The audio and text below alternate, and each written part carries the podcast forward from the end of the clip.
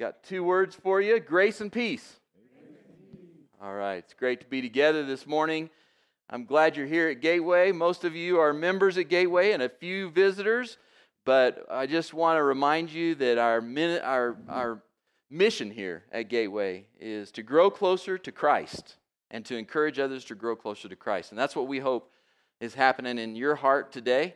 And it's a blessing to me to be here with you guys today. I, I'll maybe I don't have enough faith, you know. I, I didn't think there'd be this many of you here. I'm, I'm glad you guys came today.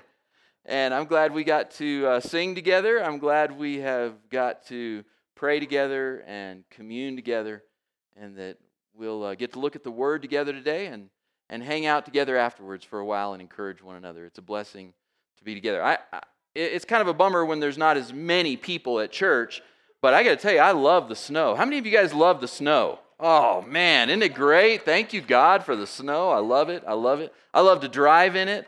I love to play in it. I love to clean it up a little bit. Amy's like, Yeah, you don't clean it up very much, but uh, I love to ski in it. I love to see it. I, I love it. I'm thankful for that part of our uh, living in the mountains here. A couple of quick things. Wyatt mentioned our Christmas Eve service, and I hope you'll be planning to come. And I just wanted to say that a couple of things. Uh, Colin Bovary, right here, is going to be our worship leader that night. Colin has is really an accomplished guitar player. He's he's uh, doing great, and he's going to lead our worship that night for the Christmas Eve service at five o'clock. And Kelly, uh, Kelly Spray, right there, Kelly Spray is going to help us with the kind of the play and for the kids, and there's some teens and adults involved in it.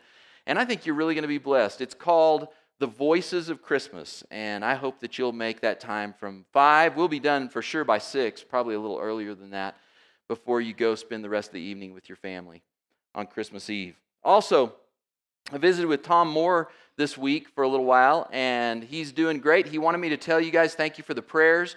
Tom is going to be moved into a assisted living there in El Paso soon. He's walking on his own now.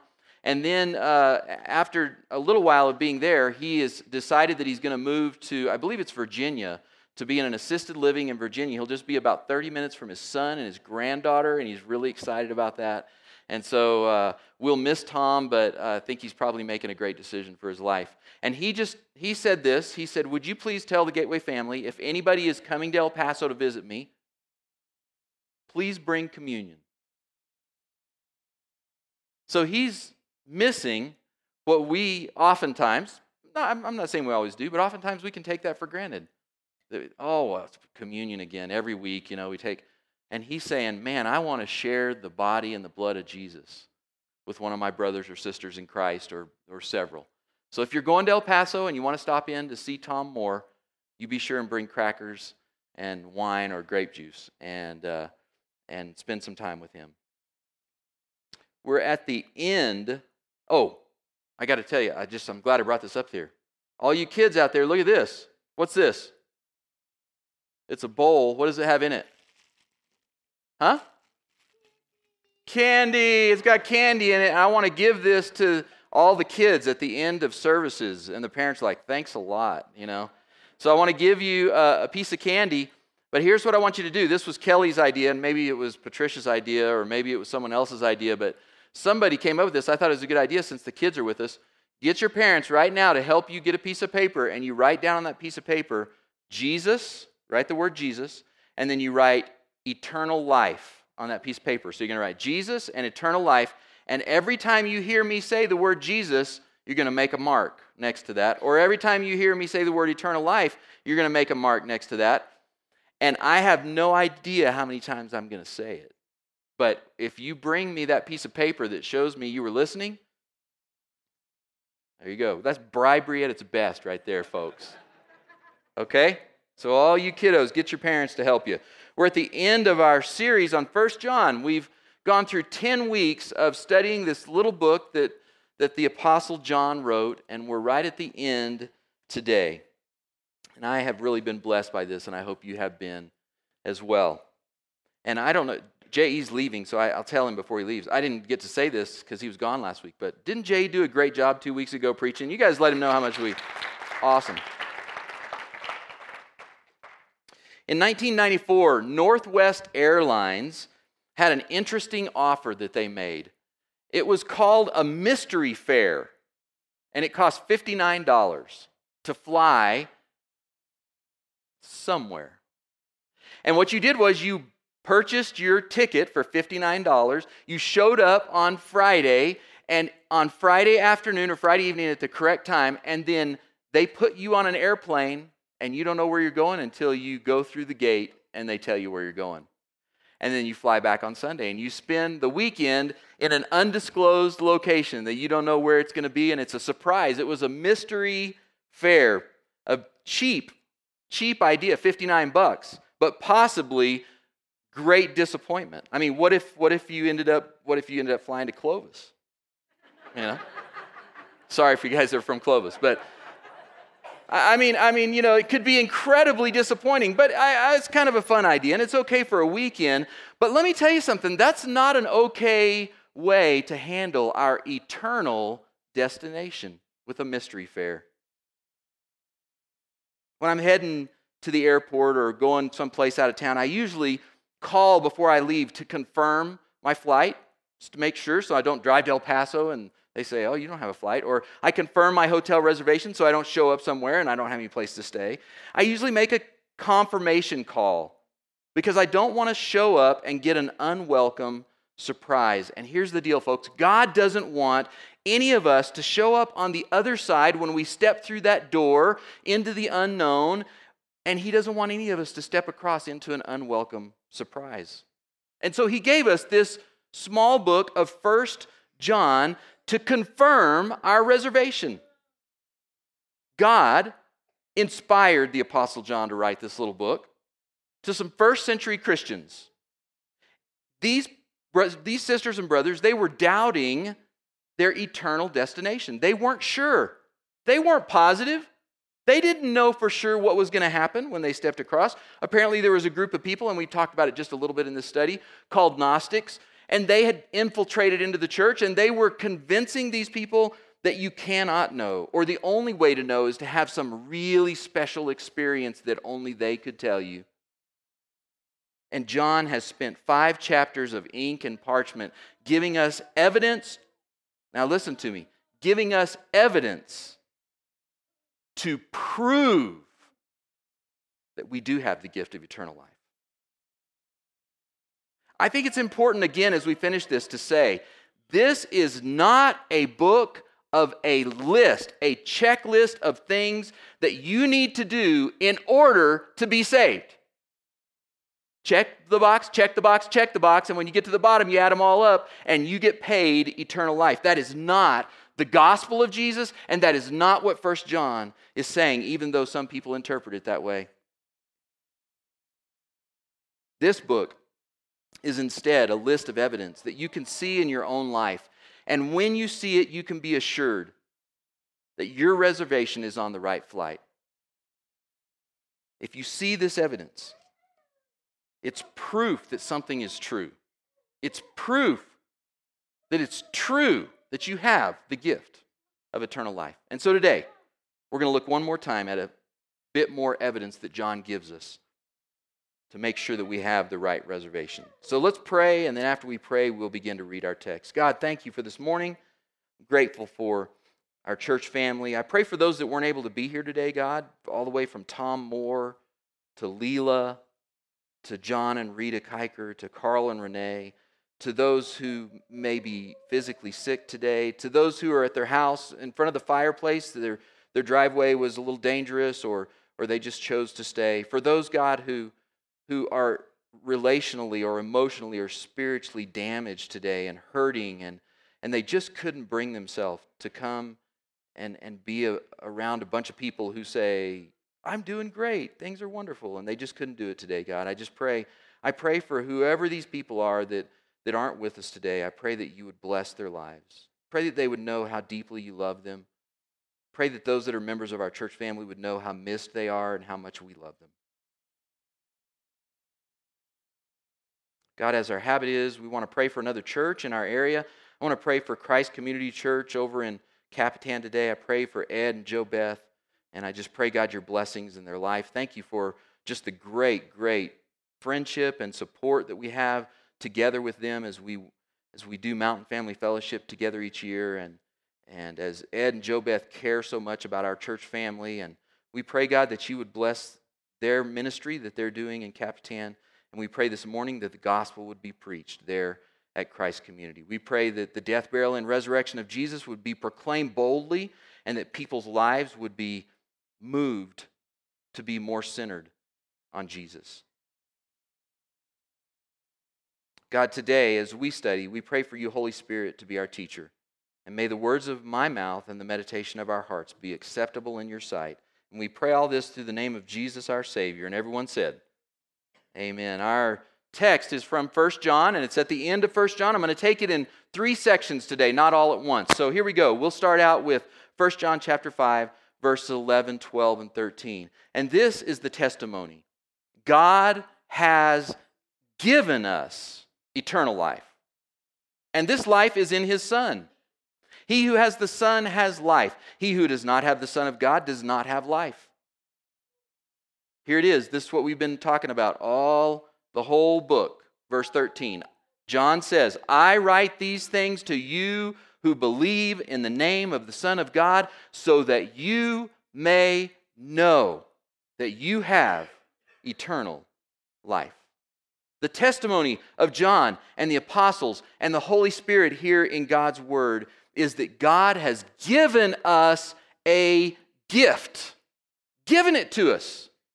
And the gift He's given us is eternal life. In case you missed it, in case you have this kind of thinking, in case maybe you were raised this way or you're visiting today and you think this, I want to make this crystal clear. You cannot earn eternal life. That, the Bible tells us, is impossible for you to earn eternal life. You can't buy it because Jesus already paid for it. He didn't put a down payment down and then say, Now I'm going to leave the rest for Pam. She's going to make the rest of the payments in her life. I got the down payment, she'll make the rest. I got the down payment, but I'm going to let, you know, I'm going to let Frank and Lois, they'll make the rest of the payments. Okay, here's the down payment, but let's let Bob and Barbara, they'll make the rest of the payments for their life. Jesus paid the price in full. If, if you were to save up all of your good thoughts, all of your great intentions. If you were to pile up all the good deeds, all the behaviors and, and the obedience that you've done in your life, if you piled it all up in hopes of paying for eternal life, it would not and it will not ever be enough. Not even close to enough. Not even the best person on the planet. It is not and will never be enough.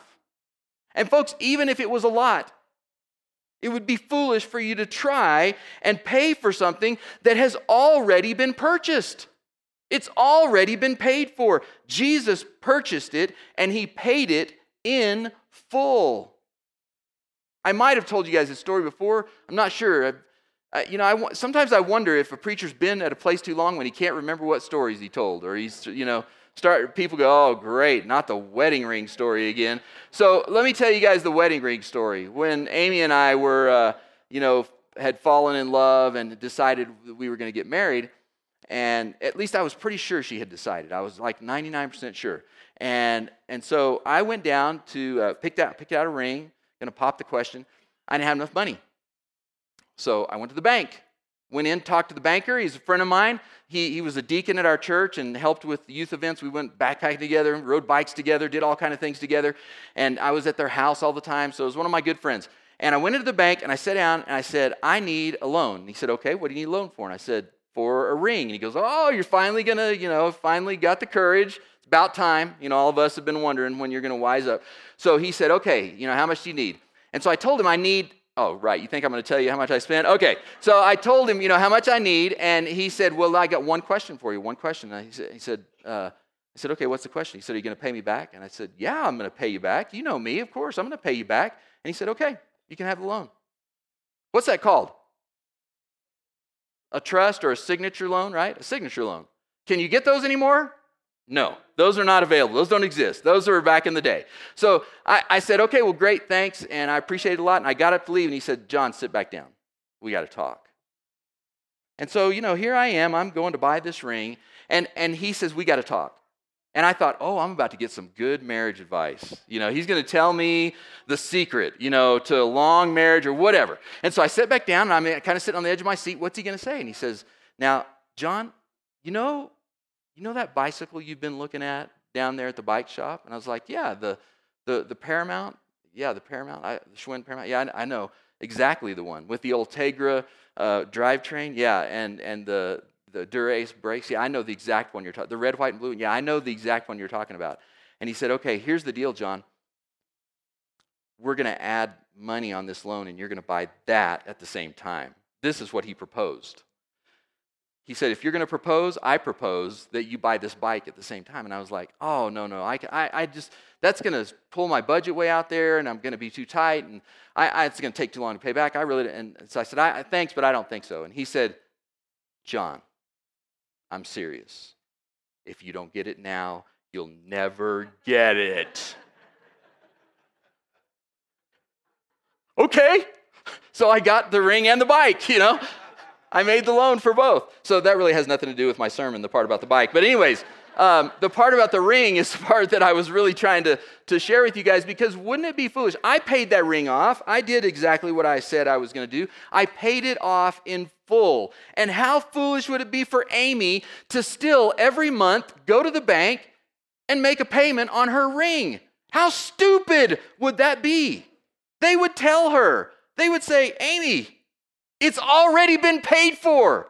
There's no debt. The debt is canceled. It's gone. Why are you trying to pay for something that's already been paid for? Jesus did the same thing, and John is trying to tell us the same thing. It has been paid in full. So John reminds everyone in this text, everyone who believes in the name of the Son of God, Everyone who believes in the name of the Son of God, you have eternal life. Now, I'm not talking about believe like, you know, like the demons. I mean, James makes that clear. There's a kind of belief that the demons have. What kind of belief do the demons have? They go, we think, well, we don't think, we know there's a God. Yep, there's a God, and he's scary, and we try to stay away from him. That's demon belief. That's not the kind of belief John's talking about here. He says, I'm talking to you who believe in the name of the Son of God, who believe, who depend, who embrace, who love, who press into, who yearn for and worship and obey this Jesus Christ. That's who he's talking about. You have the gift of eternal life. How many of you in here believe in the name of the Son of Jesus, raise, the Son of God? Raise your hand and keep it up for just a second. That looks like almost everybody in here. And John says to you that have your hands up right now, you have the gift of eternal life. You can be sure of it. You have the gift of eternal life. He wants you to know this, not to wonder about it. And so he goes on. He talks more about confidence here in verse 14. This is the confidence we have in approaching God. If we ask anything according to his will, he hears us. And if we know that he hears us. Whatever we ask, we know that we have what we asked of him. If anyone sees his brother commit a sin that does not lead to death, he should pray and God will give him life. I refer to those whose sins does not lead to death. There is a sin that leads to death. I'm not saying he should pray about that. All wrongdoing is sin. And there is sin that does not lead to death. Now, this text is a little confusing. But let's back up a little bit and let's at least say these two things. John is telling us one thing that we know and telling us one thing that knowledge should lead us to do. The one thing he says we know is this God answers prayers according to his will. God answers prayers according to his will. And number two, that knowledge should lead us to pray for other people, at least some other people. We'll get to that in a minute. People say often, I want to pray for God's will. I want to know what Jesus wants me to do. somebody says, I'm not sure which house to buy. I can't decide whether to buy house A or house B. And I have to pray and find out what God's will is. Is it house A or is it house B? Which one am I supposed to buy? Well, I can't really help people with that too much because the Bible doesn't say a whole lot about which house to buy. The Bible does say some things about God's will. God's will is for you to be content. So pray for God's will. Pray that whether you're in house A or you're in house B or you're in neither one of those houses or you don't have a home, that you will be content because that's God's will, that you be content. God's will is this for you to share what you have. So pray that you'll have wisdom to purchase a home that will leave you enough to still share. God's will, we know, is for you to be hospitable. That's God's will. That's a command. Be hospitable. So pray. Pray for God's will. Pray that He will help you find a home wherever it is, and that you'll have the willingness to invite people in and show them the love of God. Some people ask, I'm not sure who to marry. I, I don't know whether I should marry for love or money. I'm not sure. The older I get, the better question that becomes. I don't know if I ought to, you know, I, I don't know which one. What's God's will? And here's the deal God doesn't say a whole lot about that. We could make some implications, but God does say this His will is that you should not be unequally yoked with someone. In a yoke, like two oxen locked together. Well, marriage is a pretty secure lock that locks you together, and He says don't be unequally yoked. So pray for God's will. Pray that God will help you find a Christian mate. They have money, all the better. You're in love with each other, even better. But pray for God's will. Pray that you find a Christian mate. We know that God's will is that we keep our vows in marriage. So pray. Pray that God will help you find a person who has his character, God's character, someone who will keep their vows. Pray for that and that will help you keep your vows. We know this stuff about houses and marriage because of God's word, because God told us in the Bible. We know over in 2 Peter and 1 Timothy, we know these two things about God's will. It's God's will that none should perish. And it's God's will that all would be saved. Those two verses in 2 Peter and 1 Timothy tell us that's God's will. So it's pretty easy to pray for God's will about this. I, let me ask you this question. How many of you, how many of you in here, I want you to raise your hand if you know personally someone who is not a follower of Jesus? Raise your hand if you know someone who is not a follower of Jesus. A lot of you do, some of you don't. And if you don't, you need to get out more, okay? You need to get out of this church building. You need to get out of your house. You need to get away from all the little Christian bubble you're in. And you need to find some people who are not following Jesus. That's important. We're the light in the darkness. Okay, so almost all of you said, Yep, I know someone personally who is not following Jesus. Well, you know what we can do? We can pray for God's will. We can pray for that person to become a follower of Jesus because that's God's will. Now, what is this sin that leads to death that John is talking about? What a strange thing that he says here. He says, I don't want you to pray for that person who's committing the sin that leads to death. Well, I'm going to do these very quickly. We could spend like a whole sermon or a whole series of sermons on this, but I'm going to do it very quickly. I'm going to give you four very quick possibilities of how people interpret the sin that leads to death. Okay, so here they are four things, four ways it's interpreted. Some people interpret it this way they say the sin that leads to death is something horrible, it is something heinous. It is something that you, you just almost can't imagine, and when you do, you want to stop imagining it because it is so awful. That person is doing this horrible, horrible sin. It is unlikely that's what John is talking about because the Bible's full of people who did those things. And God loved those people. He forgave those people. He redeemed their lives. He, he turned their life into new life. That's the business that God is in. But there are some churches, there's some churches that treat people this way when they commit the big ones. I'll let you fill in the blanks with the big ones. Whatever the big ones are, some churches are like, ooh, no way. We're going to avoid that person now. We're not going to be around that person anymore. And I got to tell you here at Gateway, I believe this is true. We want to be a church for broken people who want to follow Jesus. If you're a broken person because you made bad mistakes and made a mess out of your life, but you want to follow Jesus, we want to be a church home for you. We don't reject people who make bad mistakes. We don't reject people who are in jail or have been to jail. We don't reject people who ended up in the divorce court. We don't reject people who, who find themselves in rehab. We don't. We love those people. I got to tell you this quick story that uh, happened uh, on a phone call this morning that I found out about. Uh, I got a call this morning from Dave Blackman. Dave Blackman is one of the members of our church, and he said to me, Hey, John, have you heard about Dave Blackman, who got arrested for drunkenness and disorderly conduct and either beating someone up or getting beat up. I don't I can't remember which one it was.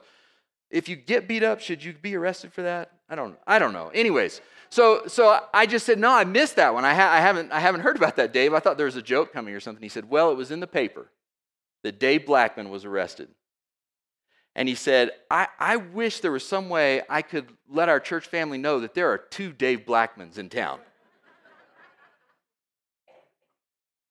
And, and so, so here's the deal. I, I said, well, you know, so what about what about the people if, you know have you heard from some people at church? And he said yeah. He said i've heard people that have called me and they said we're worried about you. Are you okay?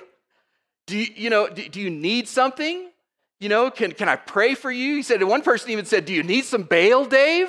I'll get you some bail money. We'll get you out. And i believe that's because that's the kind of church we are. We don't reject people who make mistakes. We don't do that. But it wasn't this Dave Blackman. He has not been in jail. Let's make that crystal clear. Recently, very nice, very nice. All right. So, horrible sin. I don't think that's what John's talking about. The second one is blasphemy of the Holy Spirit. That maybe that's who he's talking about. This leads to death, a sin that leads to death. A person who will not respond to God, who never becomes a believer, will not become a follower. They just reject every time that God gives them the opportunity, they just blaspheme the work of the Holy Spirit.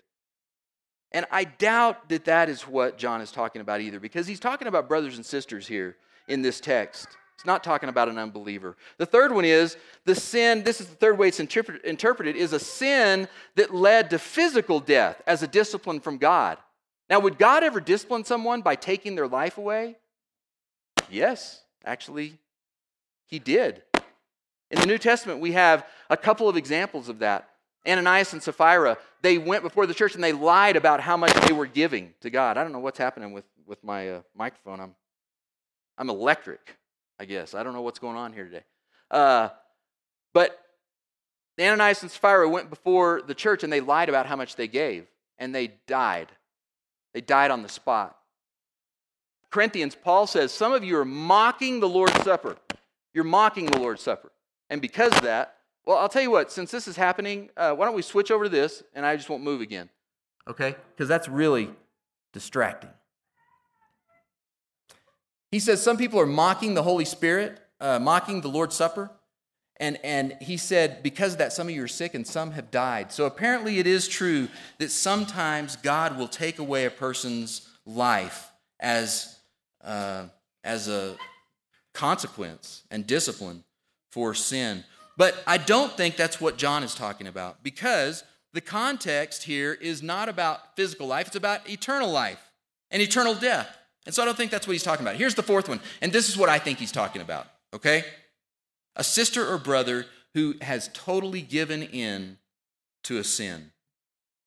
The church has confronted them. They've been prayed for, they've been loved. God has been patient with this person. And a day comes when a switch just flips in this person and they say, I'm not changing. That's the way I am. I'm going to stay like this. I'm not struggling with this temptation anymore. I'm embracing this temptation. I'm a liar. I'm greedy. I'm mean. I'm prejudiced. I'm lustful. I'm hateful. I don't care about people. I'm not a servant. Whatever it is, and you just go, that's who I am. And too bad. I'm sick of struggling with it, and that's who I am, and that's who I'm going to be from now on. I think that's a sin that leads to death. Paul talks about a man in 1 Corinthians 5 who's committing sexual sin in the church there, and he will not repent. Paul doesn't say, pray for this person. Be sweet to them and kind and syrupy. Hug them. He doesn't say any of that in 1 Corinthians 5. He says, this person has already experienced all of that stuff from you guys and from God. He's experienced all that good stuff, and it's not enough for him. So Paul says, here's what you do. And if you don't believe this, you can look at it in 1 Corinthians 5. Paul says, this is what you do with that guy kick him out. Kick him out. And he doesn't say it because, like, we hate that person or we want to be mean to that person or we're better than that person. He doesn't say it for that reason. He says, this is the reason you do it to save their soul. Their only hope is that they can go get so much of that sin that they've embraced that they'll hit rock bottom. Don't get a little spoonful. Get a, get a bucketful. Get a dump truck load full of sin and just immerse yourself in it so the consequences can wipe your life out. So that may that at that point that's the hope for that person is their life will be wiped out. So they will come to their senses and come running back to God and back to their Christian brothers and sisters. That's their only hope. Now you may or may not agree with me about what the sin that leads to death is. That's okay but the important thing is this is to see that we have confidence. We have confidence to pray to our heavenly Father because we have the gift of eternal life. He's dad and we're the kids. We're connected to him and we are heading home. And we're positive of that. Here's the last part. Stay with me. Just a few more minutes. We're almost done. Verse 18 We know anyone born of God does not continue to sin. The one who was born of God keeps him safe, and the evil one cannot harm him. We know that we are children of God, and that the whole world is under the control of the evil one. We know also that the Son of God has come and has given us understanding, so that we may know him who is true. And we are in him who is true, even his Son, Jesus Christ. He is the true God and eternal life. Dear children, keep yourself from idols. For anyone who doubts that they have eternal life, what is usually the main reason. There's probably quite a few different reasons.